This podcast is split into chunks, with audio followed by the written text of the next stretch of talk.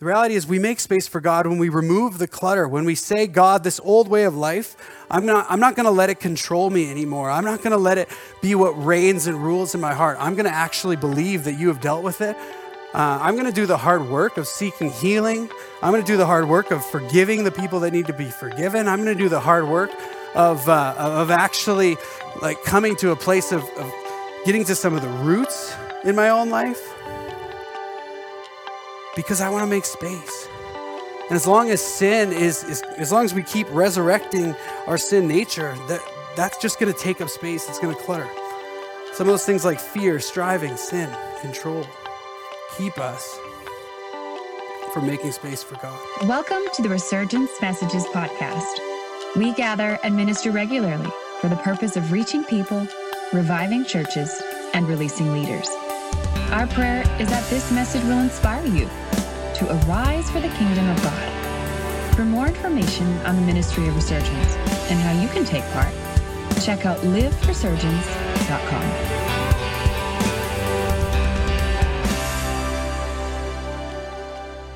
And yeah, I'm excited for what God's going to do tonight. God's laid a word on my heart about making space, a word about making space for God and making space for others, because it's really important that we actually take time to welcome God in. And one of the things I love about Resurgence is that we always have extended worship, because we believe that in that time, when we make space, extended time for God, He meets us. And, and oftentimes, the resurgence, I find we get to the sermon, but I've already gotten so much from the night because the extended worship. I'm like, oh man, there's even more to come. But uh, I think it's really cool that we have this opportunity every month when we gather. Uh, but one of the passages that's been really kind of messing with me recently is in, is in John chapter 5. And uh, Jesus says this incredible thing, and he says it there, and he also says it a few other times. But one of the things that kind of marked Jesus' ministry was this I only do what I see my Father doing. I only do what I see my Father doing. And he said this after this incredible story. So I'll just read it to you. Sometime later, Jesus went up to Jerusalem for one of the Jewish festivals. Now, there is in Jerusalem, near the sheep gate, a pool, which in Aramaic is called Bethsaida, and which is surrounded by five covered colonnades. Here, a great number of disabled people used to lie the blind, the lame, and the paralyzed. And so I want to set the context for this passage. So Jesus and his disciples show up at this, this pool, this sheep gate called Bethsaida. And um, this actually wasn't really a place that Jews would hang out very often. Because the more research that I did on this passage, the more I found that this was actually a pagan place. So, this is where it, was actually a lot of superstition around this place. And so, for a Jew, especially a Jew who was a teacher like Jesus, to go to a place like this, that's a no no. that you, you just don't see religious people at this place. But this is where a lot of sick people hung out because there was this belief, this superstition, that the, the waters of this pool would get stirred, as, as we'll see, and they would get healed if they go in. And so, Verse 5 One who was there had been an invalid for 38 years. When Jesus saw him lying there and learned that he had been in this condition for a long time, he asked him, Do you want to get well? Sir, the invalid replied, we have, I have no one to help me in the pool when the water is stirred. While I'm trying to get in, someone else goes in ahead of me. Then Jesus said to him, Get up, pick up your mat, and walk. At once, the man was cured. He picked up his mat and he walked. It's incredible. And so Jesus shows up at this place where not a lot of religious people would go. There's all these sick people there. He finds this one man. For 38 years, this man has been sick. And he's been going to this pool, hoping that somebody would have mercy on him to carry in, right? He's been, he's been looking for something, looking for hope, looking for healing. And he's gone to this place that is, is the, probably the wrong place, but that's where Jesus met him, right? And, and this story just gets crazier from here. So uh, you would think that there would be this like celebration. Oh, Jesus healed this sick guy. He'd been sick for 38 years and Jesus healed him. But that's not what happened. there was actually like anger about this. We pick up the story in John 5 16. So, because Jesus did these things on the Sabbath, the Jewish leaders began to persecute him. In his defense, Jesus said to them, My Father is always at work to this day, and I too am working. For this reason, they tried all the more to kill him, not only when he was breaking Sabbath but because he was calling God his own Father, making himself equal with God. Jesus gave them this answer Very truly, I tell you, the Son can do nothing by himself.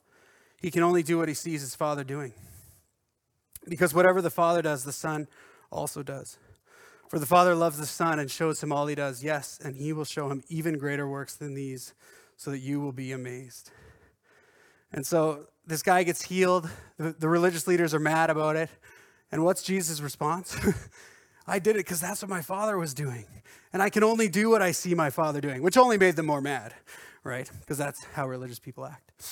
Um, but the amazing thing about this story that we see is that Jesus' ministry, his priorities, his decision making, his way of life, everything Jesus did flowed out of his relationship with his Father. Everything Jesus did flowed out of the relationship he had with God. He could do nothing of his own accord. And this type of relationship, this type of understanding of God, I think we are also invited into. It's a relationship of dependency. It's a relationship of knowledge. It's a relationship of trust. It's a relationship of, um, uh, of that like mutuality where we pray, but we also hear his voice. Because um, what we see in this story, you can go to the next slide, is that Jesus healed on the Sabbath in a pagan place, right? He subverted the religious expectations of others. Why? Because that's what his father was doing. Another thing that's crazy about the story is Jesus only healed one person. That whole place was filled with sick people. But Jesus only healed one person. Why? That's what his father was doing. What's crazy about that is I think as followers of Jesus, we can often think like the whole burden of everyone in our life is on our own shoulders. Jesus didn't act like that. Jesus was so in tune with God that he could show up at this place that's filled with sick people and say, God, who are you? Who do you want to heal today? Who's the person that you want me to go and minister to? And rather than get overwhelmed with all of the need that, that was happening right in front of him, Jesus was obedient to his Father. I think that's amazing. Another thing we see is that Jesus showed mercy and compassion on the man, but Jesus also told him to go and sin no more. Why? Because that's what his Father was doing. So not only did Jesus offer this man healing, he invited him into a new way of life. You can go to the next slide. I love this slide because the type of relationship that Jesus had with the Father expressed itself in this story. But this type of lifestyle didn't just happen on a whim. This type of lifestyle happened because Jesus often went alone to be with his Father to pray. Any parents in the room? Can you relate to this, parents? I love this meme. My wife sent me this meme, and I was like, this is amazing. This is so true. Um, so you see the real reason Jesus needed to be alone to pray. And uh, I think it's pretty funny. But the reality is, throughout the whole scripture, as much as this is funny, throughout the entire Gospels, what we see is that Jesus would be alone with his Father. He would spend time with God. He made space for his relationship with God. And I think out of that revelation that came through that, that de- devotion, through that dedication, that's what enabled him to go into a place like the Pool of Bethsaida and say, God, what are you doing here? And he could walk in perfect communion with him. And that's the type of life that I want to invite us into today. You can go to the next slide. The only way we can do what the Father is doing, the only way is if we make space for God. If we make space for God in our own life. What do I mean by making space for God? Um, some of you may already know this, but I'm excited to tell you all my wife is pregnant, and we, I thank you. We are expecting our third child, which is very exciting. We already have a six year old and a four year old, so things are just going to get even more crazy. For those of you who know my children, pray for us. So, today actually, we did a bunch of work to start preparing the baby room. Uh, so my wife's office is going to become the, the baby room. And it's, it's not only been my wife's office, it's kind of been that place where everything that doesn't have a place has been. Does anyone have a room like that in their house? So it's like, oh, where is this going to go? I'll just put it in there. You know, and over time, this room, we've only been in our house for five years, but this, it's accumulated a lot of stuff in this room. And so that's going to be the baby room when the baby comes. So, what do you think? Do you think we're just going to add the crib into that room, put the new dresser in the room, right? Just kind of add to the clutter. No, we're going to have to make space, right? We're going to have to declutter that room. We're going to have to get all the junk out. We're going to have to get all the stuff that needs to go into storage out. We're going to have to organize. We're going to have to give things away. Whatever it is, whatever it takes, we're going to have to make space in that room, right? We're not just going to add the baby stuff in there. And the reality is, that uh, similar to the junk room in our upstairs right now, we, all, we have a lot of clutter in our lives. And we need to make space for God. So we need to say, what are the things that are cluttering our minds? What are the things that are cluttering our hearts so that we don't actually have space for what God wants to do inside of us? Um, I, I, I, preached a similar sermon to this a few years ago. And uh, at that time, when I Googled it, there was like the average screen time for somebody was like four, four hours a day. But how many do you want to guess what the new average screen time is as of like three days ago when I Googled it? It was between seven and eight hours a day of screen time. That's clutter. um, people spend an average of three hours per day on television. Three hours a day. I was, uh, yeah, anyways, I won't. Um, we have podcasts, we have audiobooks, we have Apple Music, Spotify, we have, um, we have social media, we have news. There's so much clutter in our hearts, so much clutter in our lives. How do we actually make space for God? Um, I saw a funny meme the other, uh, the other day as well where it said, I saw a man sitting at a coffee shop. He was just drinking his coffee. He didn't have his phone out or a computer or a tablet. He just had his coffee like a psychopath. I thought it was really funny, but also kind of telling that like we we think about like decluttering or we think about like having space or solitude as something that is almost bad. It's countercultural. But the reality is if we aren't making space for God, if we are letting so much clutter and, and so much build up in our minds and in our hearts, we're putting ourselves at risk. Because there's dangers that are associated with lack of space and margin. The first is there's burnout, there's relational deprivation, addiction, anxiety, despair, depression, fear. All of these things can come through simply just letting too much consume our hearts and our minds. Another danger associated with lack of margin is that we were not created to consume as much as we consume. We were not created as human beings to know about all the problems across the world all at once. But because of this, we can find out a problem everywhere that, that is in lots of ways disconnected from, from us, but it can become our problem because we know about it. God didn't create us for that. He didn't create us to bear the, the weight of the entire world, but we literally do every time we open a social media app and go like this. It clutters our hearts and our minds.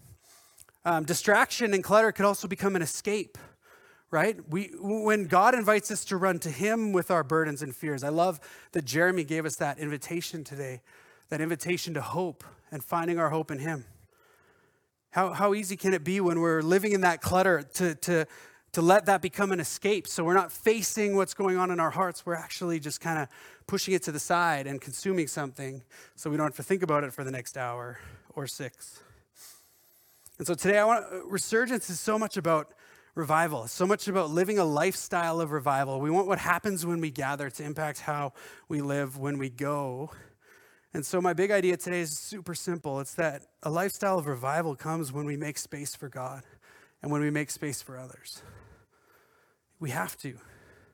And it's not just the physical making space, like clearing out time in our calendars and moving things around. It's actually making space in our hearts. So, the first thing we need to do is make space for God to reveal himself to us. I love this passage in Colossians. I actually preached on it last time I spoke at a resurgence, but I just there's been so much like weight on it in this last season for me. Um, so Colossians 1, verse 9 to 11 is a prayer that Paul is praying for the church. He says, For this reason, since the day we heard about you, we've not stopped praying for you. We ask that God would fill you with the knowledge of his will through all wisdom and understanding that the Spirit gives, so that you may live a life worthy of the Lord, pleasing him in every way, bearing fruit in every good work, growing in the knowledge of God, being strengthened with all power according to his glorious might, so that you may have great endurance and patience. So, what I love about this passage is if you understand the church in, in Colossae or that church, they were a very passionate church.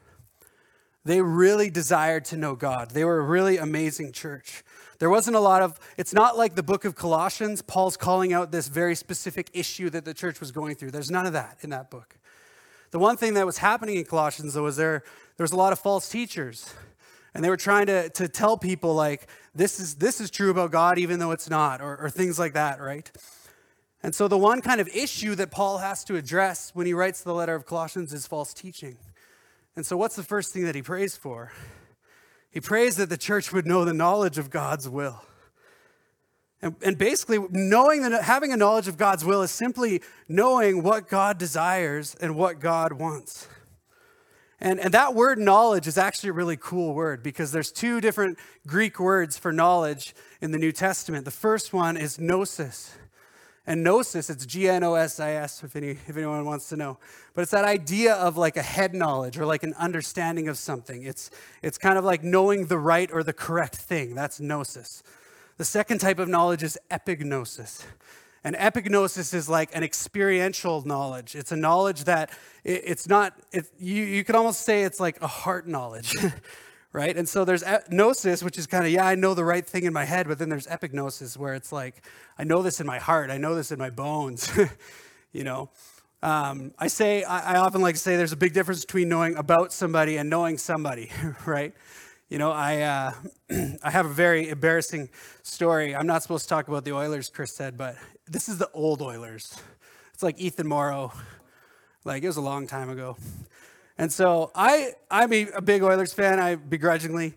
And, um, and, and when I was younger, I was too. And, and I was, I'm the type of person, like, I want to know all the stats. I want to know everything about them, like, as much as I can, right? And, and I can, like, know all about a member of the, of the Oilers. So one night we were out at a restaurant, and a whole group of Oilers came into the restaurant, and I was freaking out. You just asked my wife. She's like, it was embarrassing how you were acting.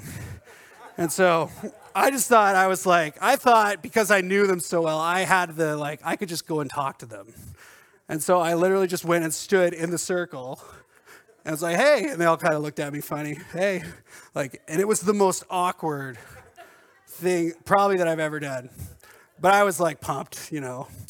I'm, I'm a bit of like shameless. And so I knew a lot about those guys, but I didn't know them. See the difference? you know? See the difference? And so, in the same way, we can know a lot about God, but do we really know God? We need to make space for God to reveal himself to us. Andrew Murray says this, it's on the slide. Why is it that people do not know God? Because they take anything other than God ministers, preaching, books, prayer, work, effort, any exertion of human nature, instead of waiting and waiting for God to reveal himself in our Christian life, in our daily prayers, in our Christian living, in our churches, in our prayer meetings, in our fellowship, it must come to the point where God always has first place. If that is given him, he will take possession. So good. Because what happens when we know God? You can go back to the slide with the text. Um, I love this. So Paul says, We continually ask that you be filled with the knowledge of God, uh, with all the wisdom and understanding the Spirit gives. What's next? so that. And so, out of knowing God in our hearts, out of that experiential knowledge of knowing who God is, what happens? We may live a life worthy of the Lord, pleasing Him every way, bearing fruit in every good work. Who wants that life? I want that life, right? We can't just strive for that. We can't just produce that type of life on our own. That type of life comes from knowledge of God, it comes from understanding who God is that God is who he says he is. Because the knowledge of God's will is what enables fruitfulness and what enables power in our life. This type of lifestyle will grow in us as we know God more, as we know him deeper and in deeper ways. And so, with all this amazing stuff, why, why can it be hard to make space to know God? What are some of the blockages or some of the things that could hinder us? Um, I think for some of us, we may not believe that God wants to reveal himself to us. Some of us today might think that, that we kind of like, God is this, this distant, kind of far off God who is just, it's almost like a mystery. Like, I need to like seek him out. He doesn't want to reveal himself to me. I have to find him or something. Um, others of us may lack expectation that God would want to do this in us. Um, Others of us just, I think we become apathetic or stuck in our habits. Um, but another thing I feel like is a blockage for some of us is we've closed ourselves off to the knowledge of God because of sin or because of offense, because of bitterness towards God, towards somebody who's kind of represented God to us. I think another thing, another reason why we may hinder the knowledge of God in our own lives is that our minds get cluttered. Back to that cluttered room. What are some of the things that clutter our mind? Unforgiveness, fear, anger, bitterness. But here's the thing we don't have to live this way. We don't have to live this way. Whatever blockage you might have, whatever thing you might be eh, holding in your heart or carrying in your heart that may be making it hard for you to receive the knowledge of God, I want to say you don't have to live that way. Just give it up to Jesus and say, God, you know, I've been living with this belief that you don't want to reveal yourself to me, but I'm going to lay that down today and say, God, reveal yourself to me. Reveal yourself to me, God. You can go a couple slides forward. Yes.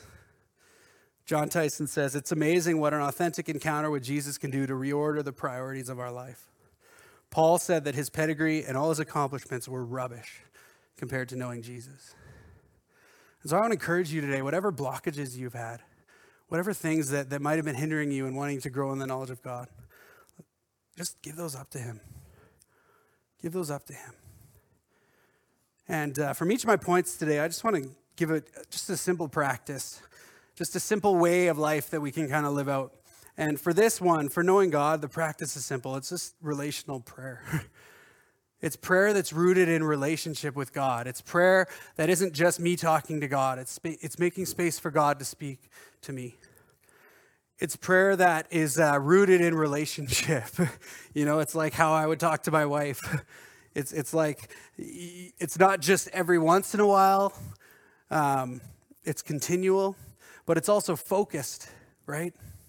It's a prayer that where we actually make space in our schedules to spend time with Him, but where we also have, you know, pray all the time on our hearts.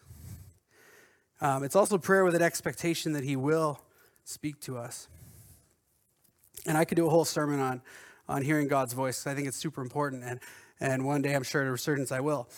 But um, the reality of hearing God's voice is, I believe, that, um, that God's voice should be the most clear and the most um, precise voice that we hear. And, and I like to think about it like with when I had Ava, my, our daughter, um, our firstborn. When she was in the womb, we would like pray for her. We would bless her. You know, it was a little, a little weird, but I'm like talking to my wife's stomach, but I'm like talking to Ava, right? But the amazing thing is, after Ava was born, she knew my voice. She could hear me in a room of people, and she knew, even when she, from when she was a young infant, she recognized my voice. I think in the same way, God's created us to recognize His voice.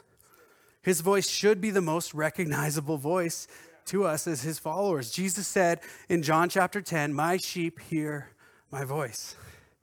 And I love that He uses that illustration of us as sheep um, for lots of reasons, but specifically for this one there's an amazing thing about sheep is that they they know their shepherd's voice.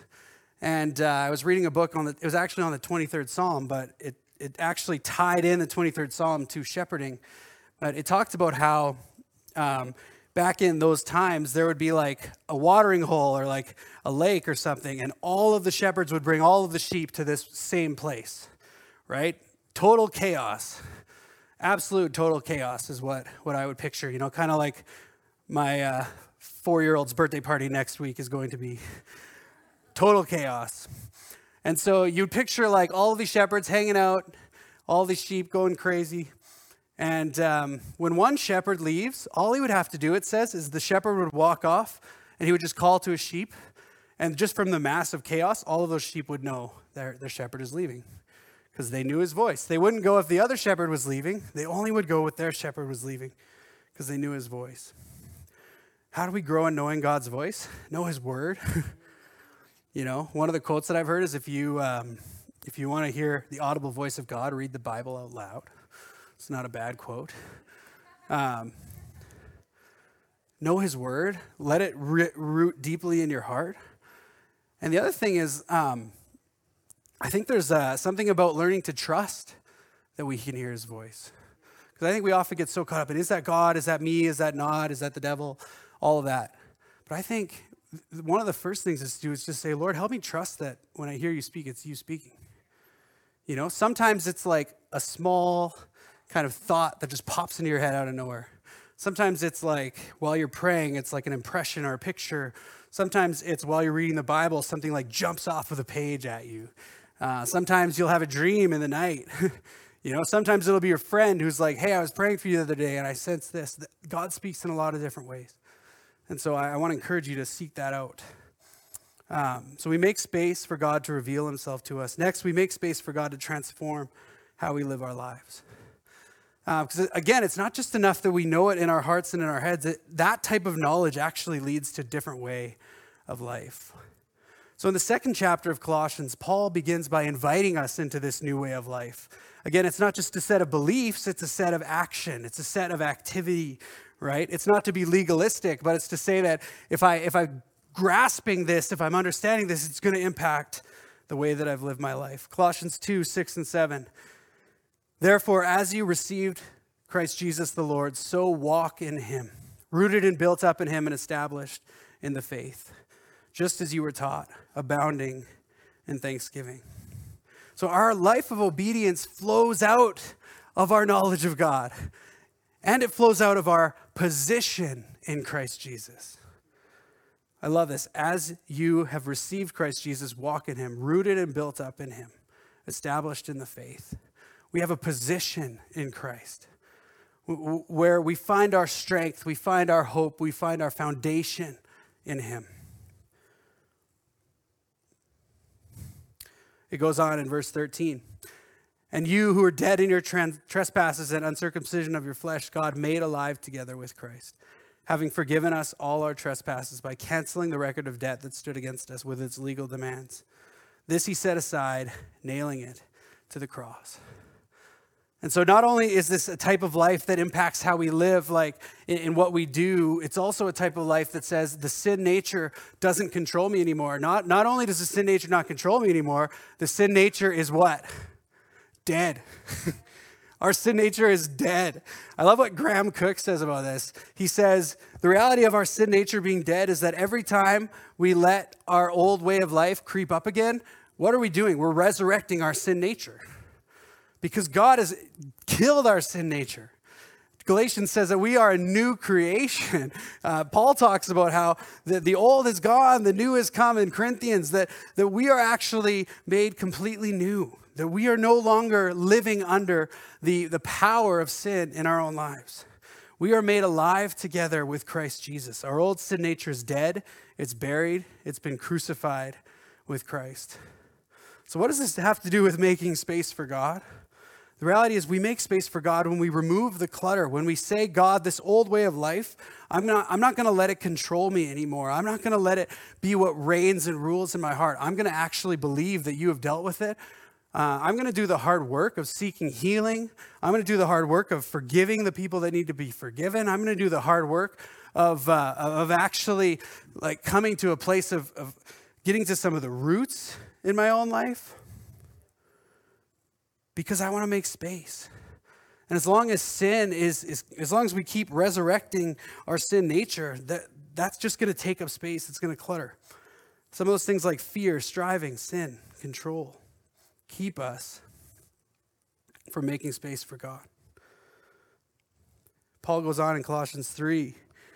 This is so good. Since we have been raised with Christ, set your hearts on things above, where Christ is, seated at the right hand of God. Set your mind on things above, not on earthly things, for you died. Your life is now hidden with Christ in God. When Christ, who is your life, appears, then you will appear with him in glory. And so when we actually let him do that work in our hearts, when we say we want to put, put the sin nature out, we want to live like the sin nature is dead, we don't want to let it control and rule in us anymore, what happens? We're transformed. We are in a new place. We are brought into this place of, um, of, of fullness, of life with Christ. Our minds and our actions are transformed as we seek the things that are above. Scot McKnight has an awesome quote. You can go to the next slide. Since his people share his risen life, their interests are now centered in him. His interests, in fact, become theirs. They must therefore pursue those things which belong to the heavenly realm where he reigns. Their mind, their attitude, their ambition, their whole outlook must be characterized by their living bond with the ascended Christ. So, what does this look like for us? How do we actually live like this, where, where Christ is not only revealing himself to us, he's transforming us? What does it look like for us to live in this world in, in light of that? What I think this, at its most basic, the most basic way to do this is simply to say, God, help me see things like you see them. You know, um, help me to see the world. Help me to see what's going on in the world like you see them. Rather than letting the, the circumstances that we see and rather than letting the things that are going on, even the war happening right now, it's so easy to look at it with an earthly perspective as opposed to saying, God, how do you see this? How do you see this? How can I align my vision of this with your vision of this? You know? Jesus had the wisdom and he had the relationship with God to go to a pool filled with all these sick people. And again, he, he knew the one person that God was calling him to go to. We must see through the Bible. we must see through um, what God has said, the circumstances that we face. And, and I believe that's how we set our mind on things above. Rather than letting these things impact how we view Him, it's the other way around. We let Him impact how we view these things. And for some of us, that might even mean we need to take a break from seeing all these things at an earthly level. it might mean we need to turn off our social media for a few weeks or a month or longer um, so we're not no you know my wife is really good at this and she'll often say what's going on in the world like i don't have a clue what's going on and i'll say well the oilers are losing and then she'll laugh and that's all but um, the reality is is yeah i think if we continually let ourselves be formed by our, our news feeds you know that starts to shape how we view God. But setting our mind on things above is actually letting Him shape how we view those things. And so, first off, we ask for God to reveal Himself to us. We do that through relational prayer.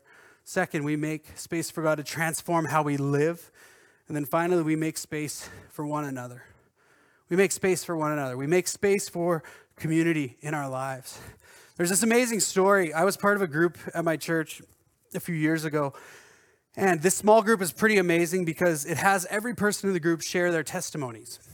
And there's one individual in this group, he's given his permission for me to share this. Um, he, he talked, he shared his whole testimony, and um, it was pretty rough. He had gone through a lot of things, you know. And at the very end of his testimony, he says, You know, I struggle with, uh, I'm an alcoholic, he said. And then he said, And I struggle with anger. I'm really angry all the time. And that was it. You know, when we hear testimonies, you're often like waiting for the, the good part. You know, you're like, well, what now? You know, but he didn't have that. He didn't have that. He just got to that. This is where I'm at today. And um, an amazing thing happened. As a group, one of the one of the cool parts about this small group was that we actually, when after somebody would share their testimony, we would give them, we would like speak into their life. And so they share their testimony, and then around the room, we, we went and we encouraged him, we prayed for him. And I kid you not, the next week, uh, Kirsten and I had, like, we literally drove home and we were like jaw dropped. We're like, he looked like a different person.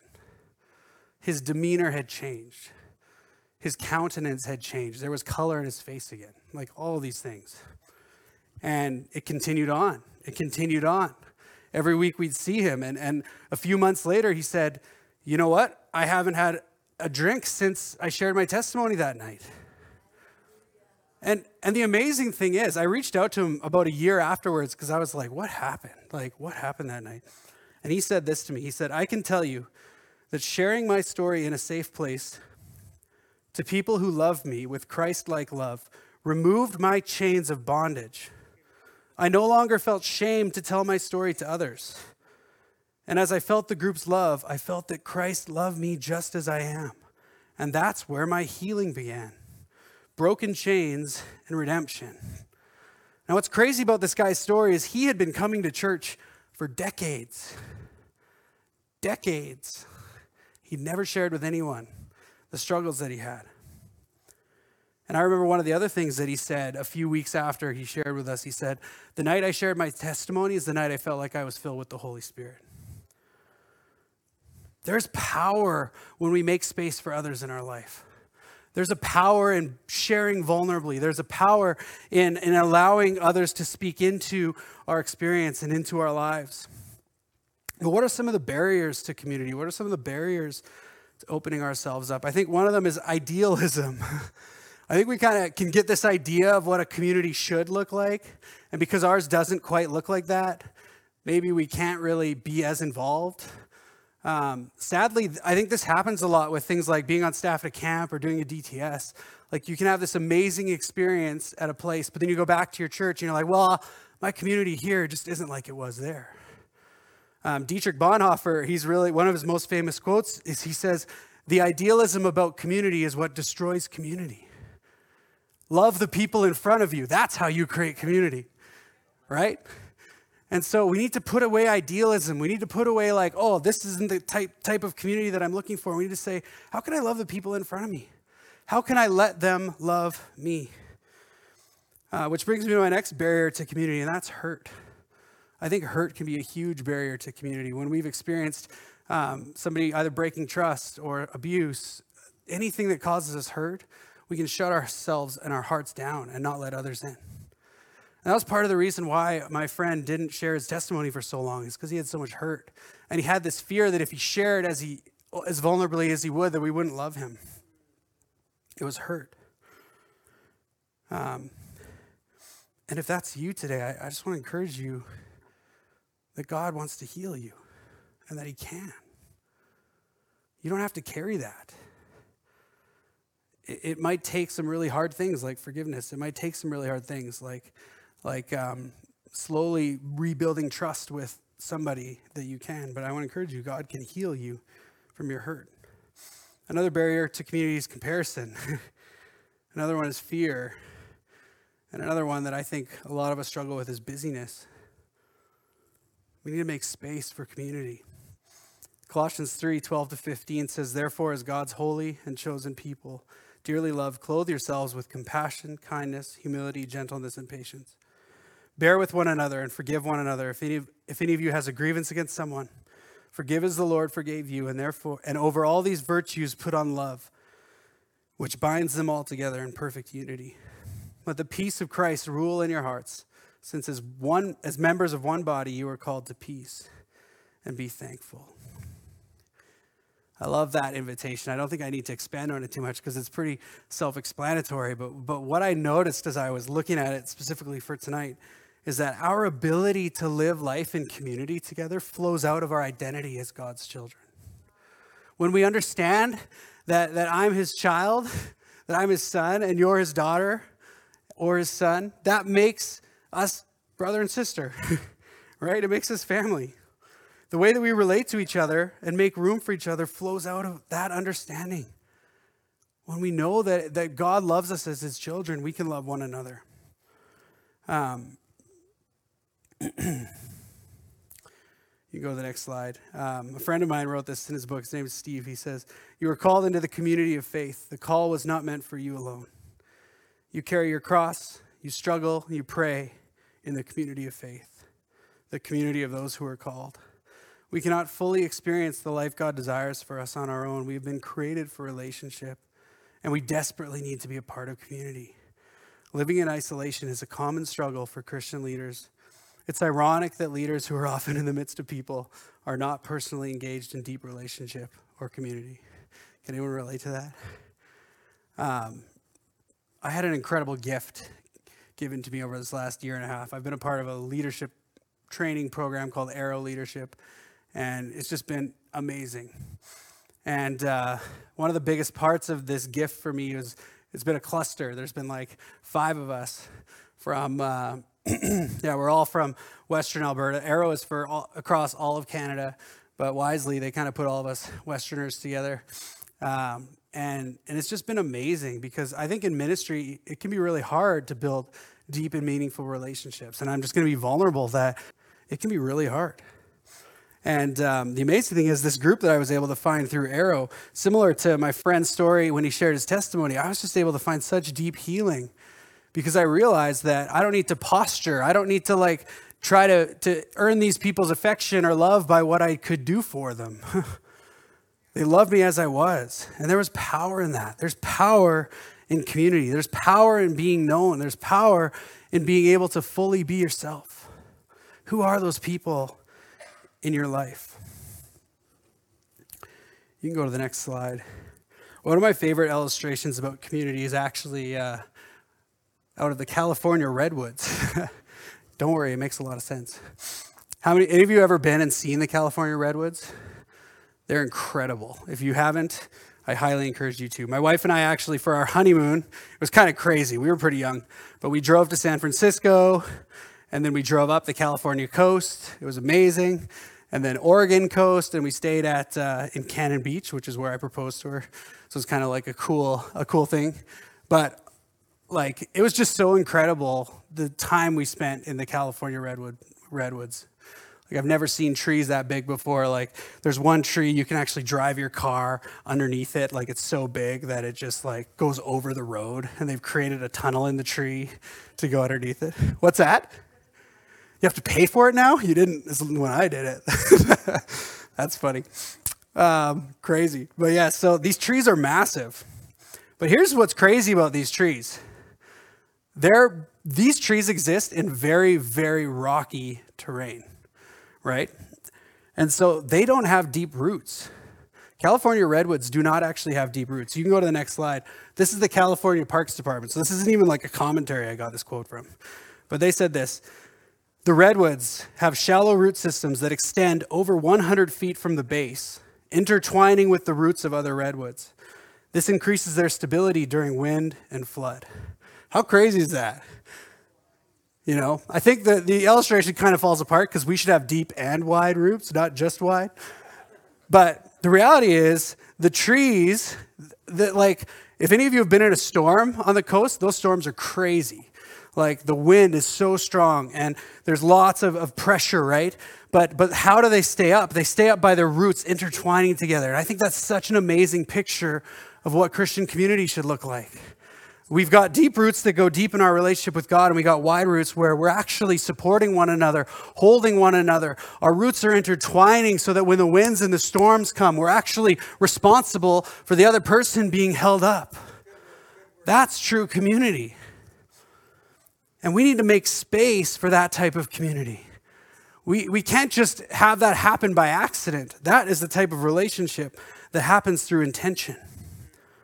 This requires practice. This requires um, being vulnerable. This requires um, seeking it out. It requires making space, making room for these type of friends. Um, I know I'd said I didn't have a lot of friends at, or realize at, at the old church that I had, but I have had one friend, and uh, he's, a, he's a pastor here in the city, and him and I, we've gone for a prayer walk every week for the last almost five years. Every week. And um, and at first, it was kind of like a bit of a, how do I make room for this? Like, this is a lot, you know? Like, it's like usually about 20 minute, 25 minute drive each way. We go for an hour and a half walk. Like, that's a lot each week, right? But it's amazing. Uh, we just went on a walk like on Monday, and we were just talking about kind of what God's been doing in our life since we started. And it's just crazy to think like He knows everything about me. Like, um, like my wife would know more, but she's the only one.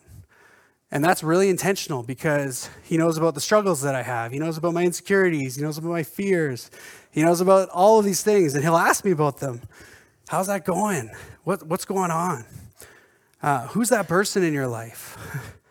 who's that person that's asking you the hard questions, that's making space for you to share vulnerably so that you can walk in fullness and freedom? Who's that person who's letting the roots intertwine so that when the winds come, you're holding each other up. It's not just you holding yourself up. We need to make space in our life for deep friendship.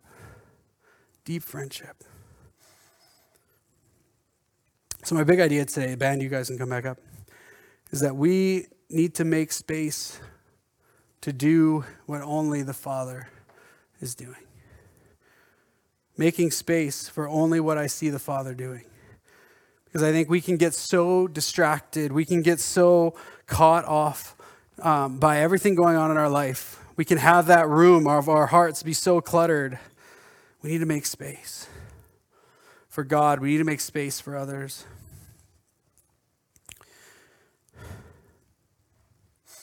And um, yeah, again, one of the ways that I've encouraged that today is through through relational prayer. It's through seeing our circumstances through what God says rather than seeing God through our circumstances and through deep friendship. Those are just three of the things that, that I think we can kind of take from here.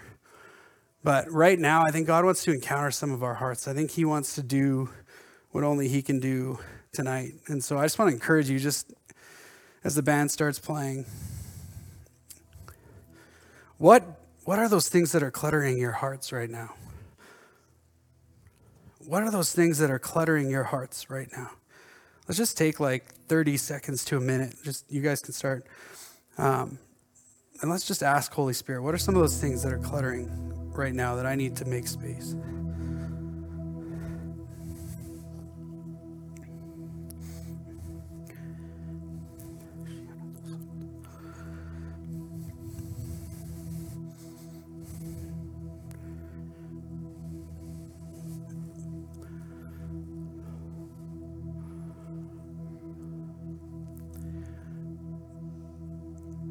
And it might it might just be um, it might not even just be with God. It might be I need to make space for others too.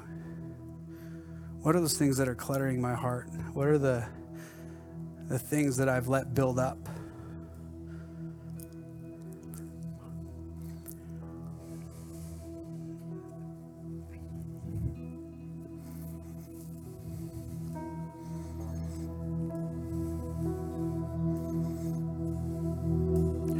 Just want to encourage you now just to take whatever He's highlighted to you and just offer that to Him and say, God, Jesus, remove these things. Take these things now. Maybe it's hurt, bitterness, unforgiveness, unmet expectations, fear. Maybe it's busyness. Maybe it's holding on to the past. Whatever it might be, offer that to Him now. Jesus, take this. I want to make room for you, God.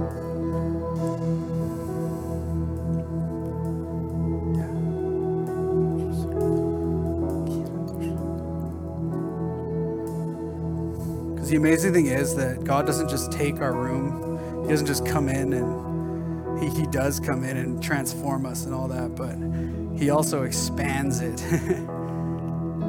he comes in and he takes residence in us and he grows our capacity. He grows our understanding. He grows our, our um, even our limits. He moves them.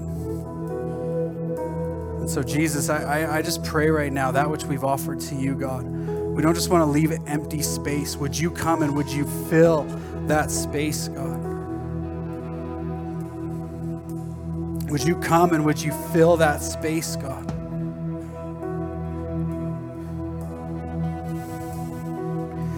And for those of us who, um, who felt like we need to make space for others more intentionally, just I pray that you would give us a um, just a real sense right now of who those people are, who that person is that I'm going to go deeper with, that I'm going to seek to be intentional with. It might be a small group where you just know you need to share that. You need to go deep. You need to like my friend did, share it all and just say, I need help. Or maybe there's a, a friendship that you need to pursue. Maybe it's even with your spouse. God, would you just, if, if our desire tonight or what we need is to make space for others, to show us who that other is.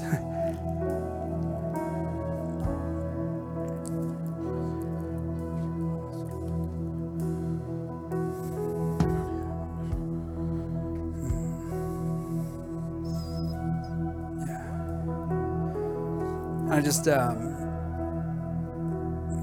yeah, I just really feel like God wants to, the other thing He wants to do is give us a deeper understanding of the knowledge of God, to reveal Himself to us in a deeper way. And so, if that's you tonight, if you want to know God in a deeper way, I just want to encourage you to come to the front. Just come to the front. We're going to sing that song, Make Room. And, and I just want, I feel like there's nothing magic about coming to the front, but that step of faith, that declaration to say, God, I want to make room in my life so that you can reform me, so that you can come and invade me. There's going to be space here for you to come and just spend some time with Him. And so when the band starts singing, I just encourage you to come forward and just, if it's kneeling or standing, however you want to respond to God, just, he's, He wants to pour out a deeper revelation of Himself. Actually, if, you, if that's you, just come forward now because I want to pray for you. If that's you, if you want a deeper knowledge, understanding of the knowledge of God, just come forward.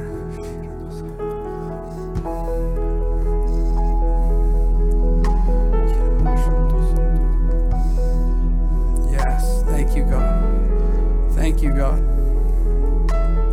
Thank you, God. I just want to pray that prayer out of Colossians you would be filled with the knowledge of his will and all spiritual wisdom and understanding to walk in a manner worthy of the Lord, fully pleasing to him, bearing fruit in every good work and increasing in the knowledge of God.